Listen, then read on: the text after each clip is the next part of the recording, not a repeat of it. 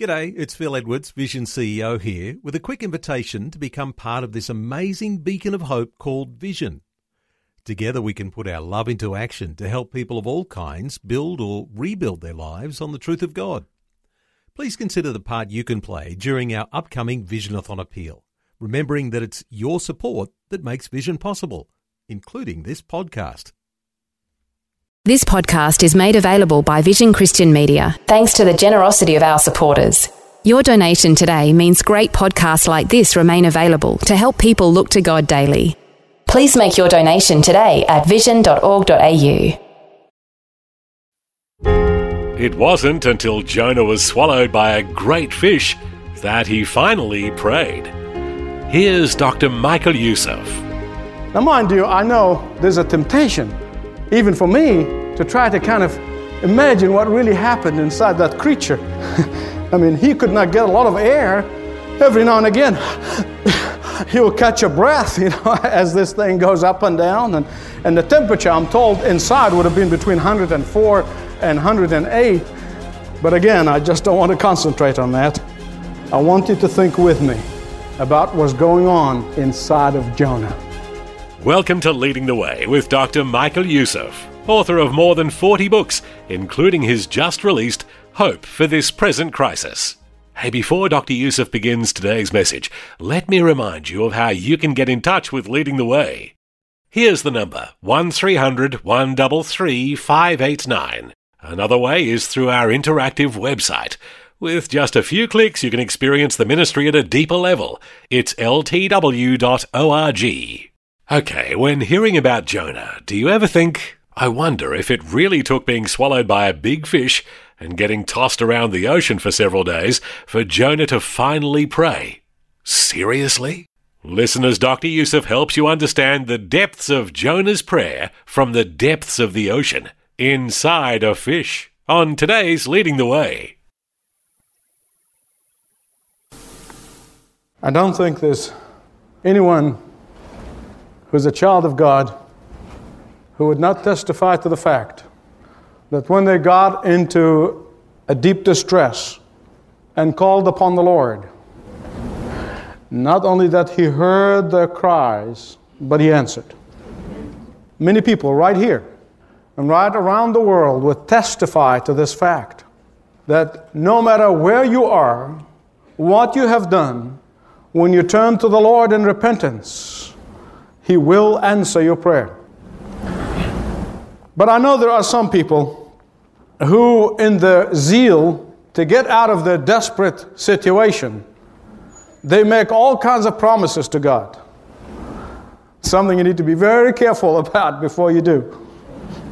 They make promise to the Lord. They promise the Lord they will change certain things in their life and they will do this and they'll do that if only God will get them out of this jam. The thing is that God often answers prayer. And in some cases, not all cases, thank God, but in some cases, as soon as the prayer is answered, those particular individuals get hit with a severe case of amnesia. I mean, they have forgotten everything they said. Here's what I want to tell you what they really forget is that God cannot be mocked. What they really forget is that God never forgets.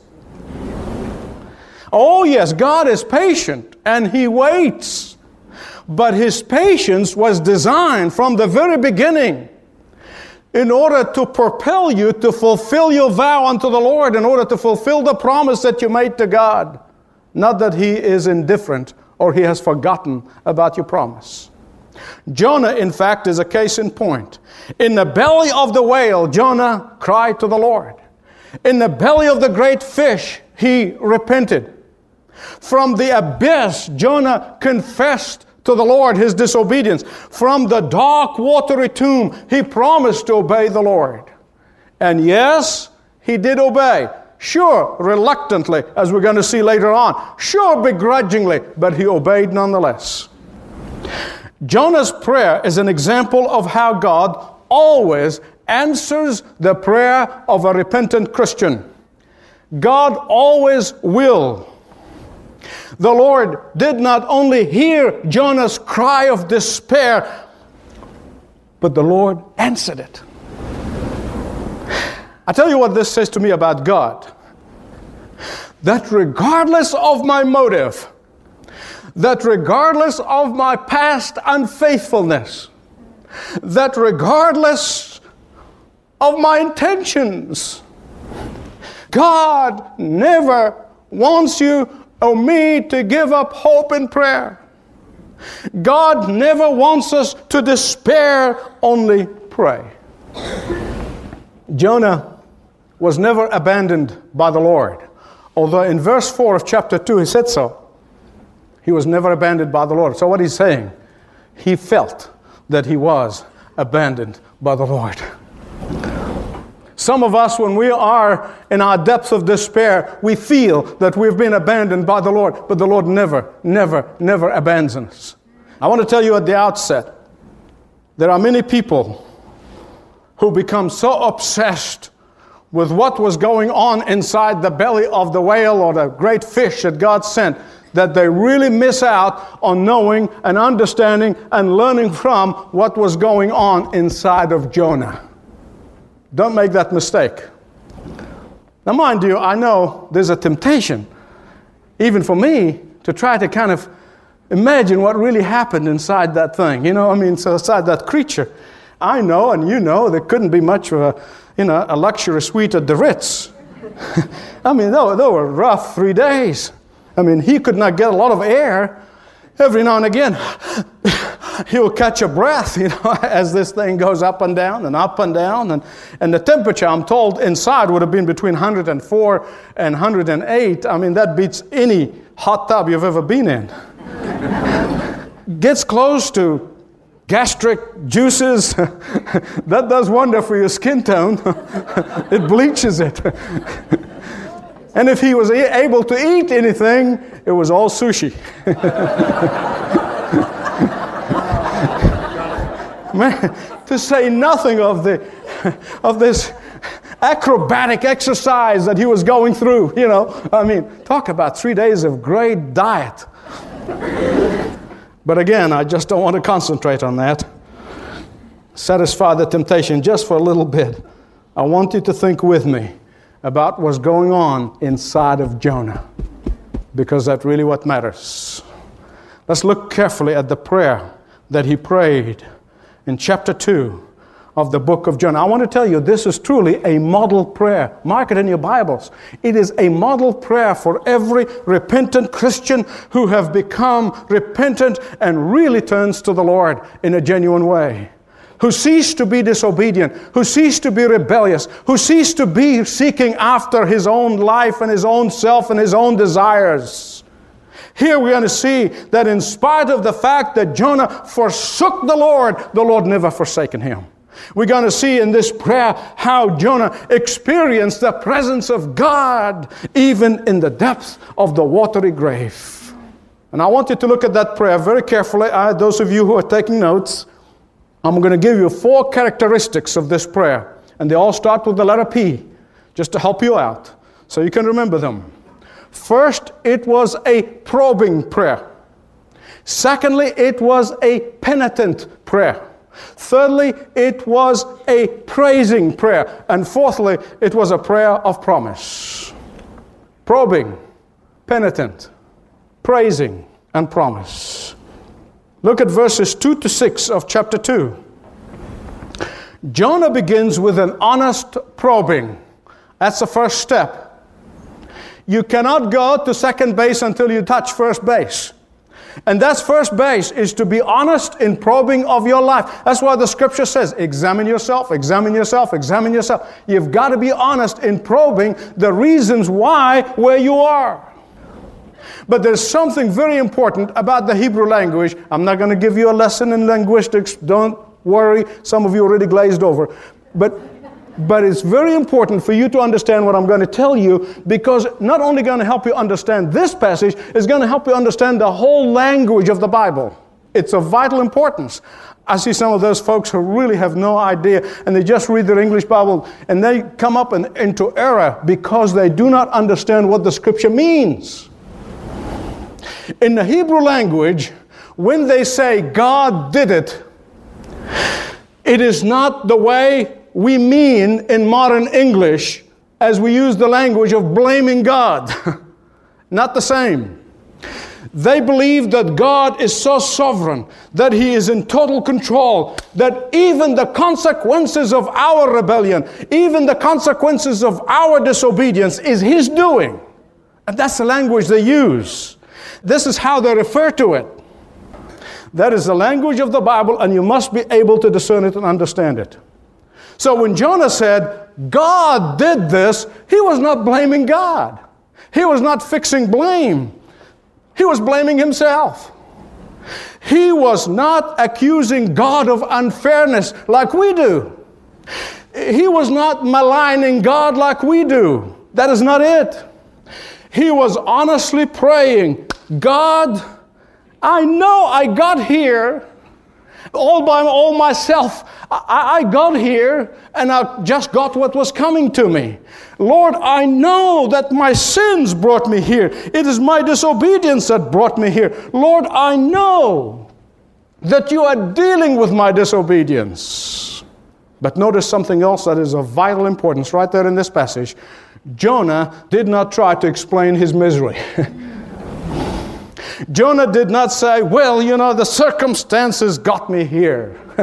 Jonah did not say, All these rascals, these sailors, if they just didn't listen to me and did not throw me in here, I wouldn't be in this mess. Now, now, do you know why? Because Jonah was done with techniques. He was done with rationalization. He was done with explanation. He is in desperate condition. And yet, his prayer began with honest probing. Secondly, he was penitent in his prayer. It was a penitent prayer. Now, penitence is an old English uh, word, means showing genuine repentance, showing genuine repentance from sin. This is a much higher level than just acknowledging your sin. This is a much higher level than just admitting it once you probe and you discover it. Why is this so important? The first step is okay, but it's useless without the second step. Listen carefully.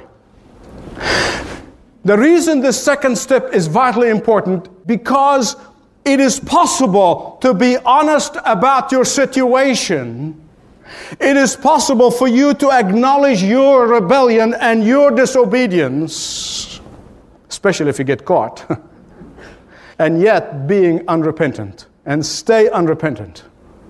Let's take an example. A Christian woman who knows what the Word of God said about being unequally yoked with an unbeliever. She marries anyway.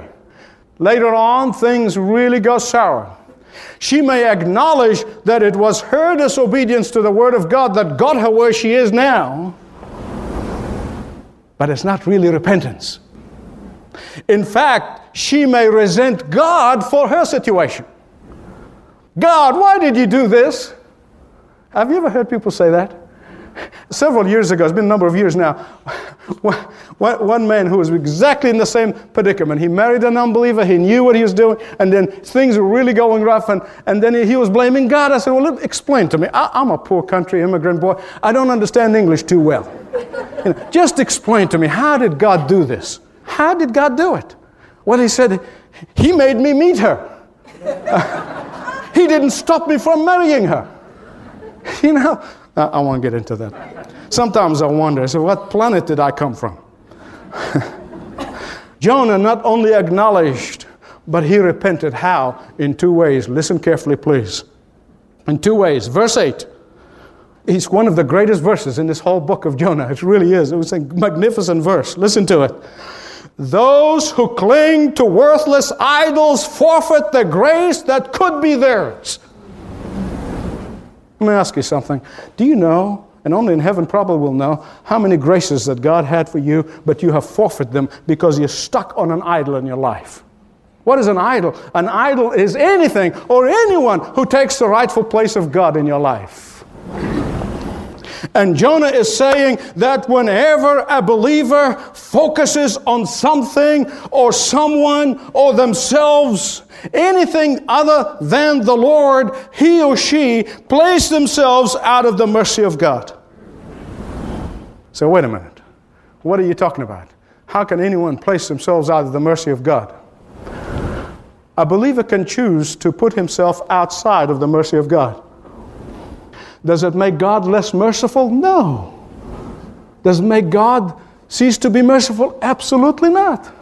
If any of my children would come to me and says, "Look, I want nothing to do with you. I want to be on my own. I don't want ever you to call me. I'm just going to live my way." What is it going to do to a father? Is it going to break my heart? Is it going to stop me from loving him? No. Is it going to stop me from being trying to do everything I can within my power to be there for them if they need? No. Just imagine a sinful human being like me in comparison to the holy, mighty God. He never ceases to be merciful, but we choose to place ourselves out of His mercy when we choose to live in disobedience. Secondly, Jonah's prayer was a penitent prayer because he did not ask for anything. You notice? He did not ask for anything. I think had Jonah started bargaining with God like a good Middle Eastern does, I mean, if he started saying, Well, God, get me out and I'll do this and God do this, I think we would have questioned his motive. But he never asked for anything. Jonah was genuinely sorry for his disobedience, and he was repentant. And this prayer is not only a probing prayer. It's not only a penitent prayer, it's also a praising prayer. Jonah's prayer was a prayer of thanksgiving. Why praise and thanksgiving in the midst of this mess? Why praise and thanksgiving in the midst of this misery? I mean, you have to ask yourself what prompted him to praise God in the midst of his desperate situation? Well, if you're looking for some physical reason, you're going to have a hard time finding one. But if you are looking for a spiritual reason, oh, you're going to find plenty. You're going to find plenty. Look at verse 9. But I, with the voice of thanksgiving, will sacrifice to the Lord. What's Jonah doing? Jonah was thankful for his salvation through the grace of God. Jonah was thankful for being able to call upon the name of the Lord again. Jonah was thankful that God turned him from being a rebellious, disobedient servant to a grateful person for the grace and the mercy of God. Jonah had no idea that he's going to be physically delivered. I want you to listen very carefully to this one. I want you to listen very carefully. Listen with your eyes, listen with your ears, listen with your minds, please.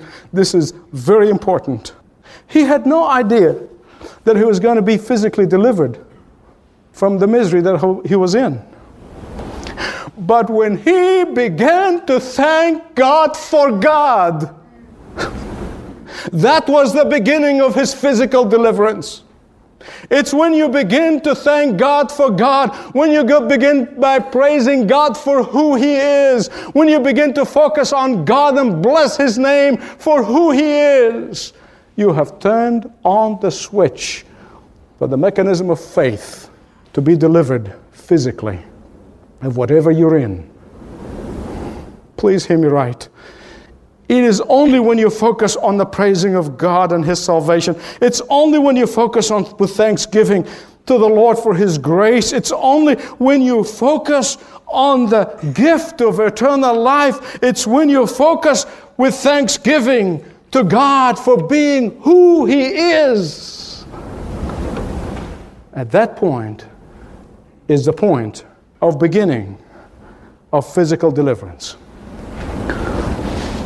Not only that this prayer was an honest, probing prayer, not only that this prayer was a genuinely penitent prayer, not only this prayer was praising and thanksgiving prayer, but fourthly, this prayer was a prayer with promise. Look at the second half of verse 9. I will sacrifice to you. and what I have vowed I will pay. Years ago, a prominent preacher in this country preached a sermon entitled Payday Someday. Payday Someday. Might as well pay ahead of time. Save yourself a whole lot of trouble. Listen to what he says. Jonah says, Deliverance belongs to the Lord. How is he going to offer sacrifice from the belly of the fish, the great fish, the whale, or whatever it was? Here's what he's saying. Listen carefully. Here's what he's saying. He's saying, Lord, never again will I approach you as I did before. Here's what he's saying Lord, I will not approach you as a Jew who feels that he has a special privilege, but I will approach you as a sinner who needs your forgiveness. My very precious friends, I don't know where you are, but I know the burden that I'm carrying on my heart, and I had to deliver it. Please be forewarned. This could be the Lord's final warning to you, wherever you may be. And I want to tell you something is of uttermost importance. If you come to the Lord in your desperate situation and say, Lord, I have done this and this and this and this for you. Lord, I have given this and I've given this up and I've done this and the other thing for you. Lord, you really owe me an answer to this prayer because of what I've done for you. Now, I got to tell you something. Listen carefully, please. This is important. If you do this, you will never make it to first base with God. You won't, really. If you approach God on your merits, you are a lost cause. For the Apostle Paul tells us it is by grace that you have been saved through faith, and this is not from yourselves. It is the gift of God, not by works, so that no one can boast. But if you come to Him, acknowledging that you deserve nothing, and you place your faith in the one who willingly became your sacrifice if you promise to serve Him faithfully until your life's end, then He will save you. He will bring you into experiences of His grace that you have never understood or experienced before. Dr. Michael Youssef with four key ingredients in prayer, as seen from the story of the prophet Jonah. This is Leading the Way. If you have spiritual questions, or feel like you're inside the belly of a great fish and need spiritual guidance, begin a conversation with one of our Leading the Way pastoral team members at ltw.org slash Jesus. ltw.org slash Jesus.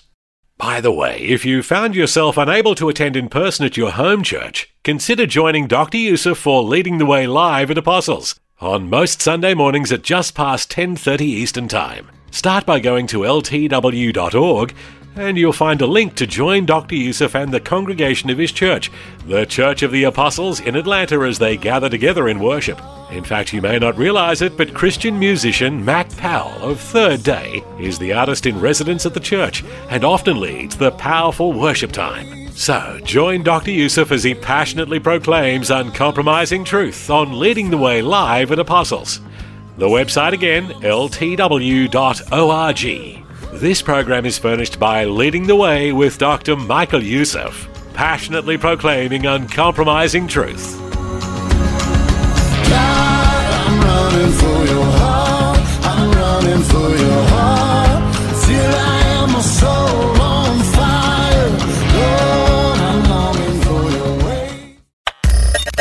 Thanks for taking time to listen to this audio on demand from Vision Christian Media. To find out more about us, go to vision.org.au.